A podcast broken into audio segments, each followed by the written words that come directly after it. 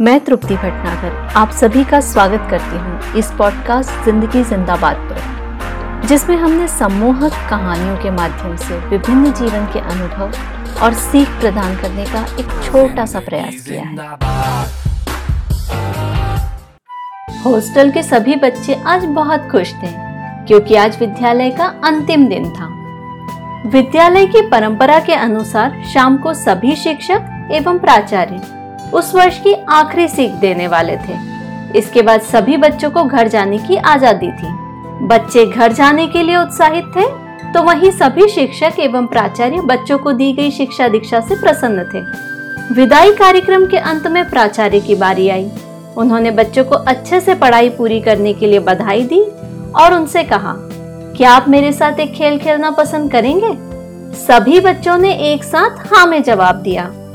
तब प्राचार्य ने बच्चों को लकड़ी के तीन एक जैसे गुड्डे दिए और कहा, क्या आप इसमें अंतर खोजकर बता सकते हैं? सभी बच्चे बारी बारी से ध्यान पूर्वक अंतर को खोजने की कोशिश करने लगे, लेकिन किसी को भी सफलता नहीं मिली। सभी आश्चर्यचकित थे कि भला इन तीनों में कोई अंतर है भी। तभी पीछे से एक बच्चे की आवाज़ आई, अरे, इसमें छेदों का अंतर है।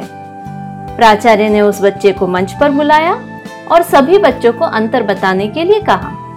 बच्चे ने बोलना शुरू किया।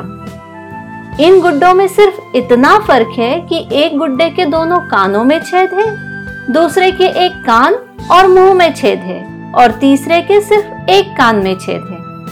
प्राचार्य ने उसकी पीठ थपथपाते हुए कहा, बिल्कुल सही। और उस बच्चे को एक पतला सा तार देकर बोले, यह तार तुम पहले गुड्डे के कान में डालो। बच्चे ने वैसा ही किया। वह तार गुड्डे के एक कान से होता हुआ दूसरे कान से बाहर निकल गया। फिर उन्होंने वैसे ही दूसरे गुड्डे के कान में तार डालने के लिए कहा। वह तार उसके कान में से होता हुआ उसके मुँह से निकल गया। अब बारी तीसरे गुड्डे के कान में तार डालने की थी। बच्चे ने बहुत प्रयास किया, पर कान में घुसा तार कहीं से भी बाहर नहीं निकला। तब प्राचार्य ने तीनों गुड्डे अपने हाथ में लेते हुए कहा, बच्चों यह तीनों गुड्डे उन तीन तरह के लोगों का प्रतीक हैं जो तुम्हें जीवन में मिलेंगे। पहला गुड्डा उन लोगों के बारे में बताता है, जो तुम्हारी बात एक कान से सुनेंगे और दूसरे कान से निकाल देंगे। तुम ऐसे लोगों से अपनी समस्या या मन की बात कभी मत कहना। मदद मांगने पर भी ये लोग अक्सर ध्यान नहीं देते हैं। दूसरा गुड्डा उन लोगों के बारे में बताता है, जो आपकी बात सुनते तो हैं, लेकिन उसे दूसरे लोगों को जाकर बता देते हैं। तुम्हें ऐसे लोगों से दूर रहना चाहिए, क्योंकि ये तुम्हारी सारी बातों को दूसरों को बता देंगे। और तीसरा गुड्डा उन लोगों को दर्शाता है, जिन पर तुम हमेशा भरोसा कर सकते हो।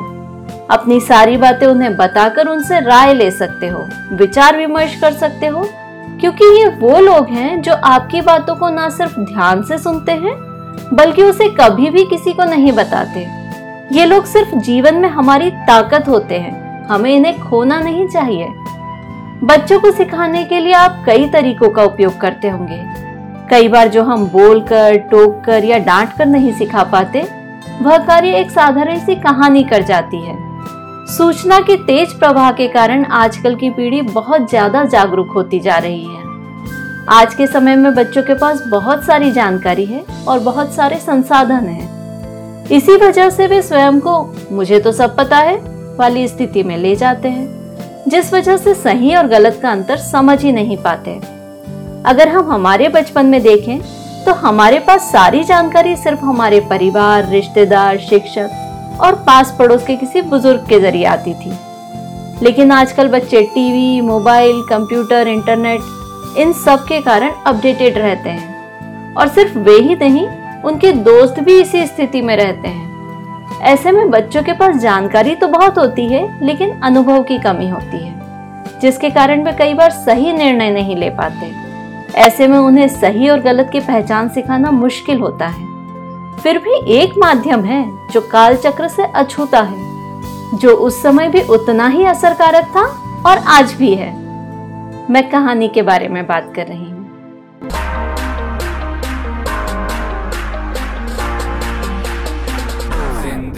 in the back.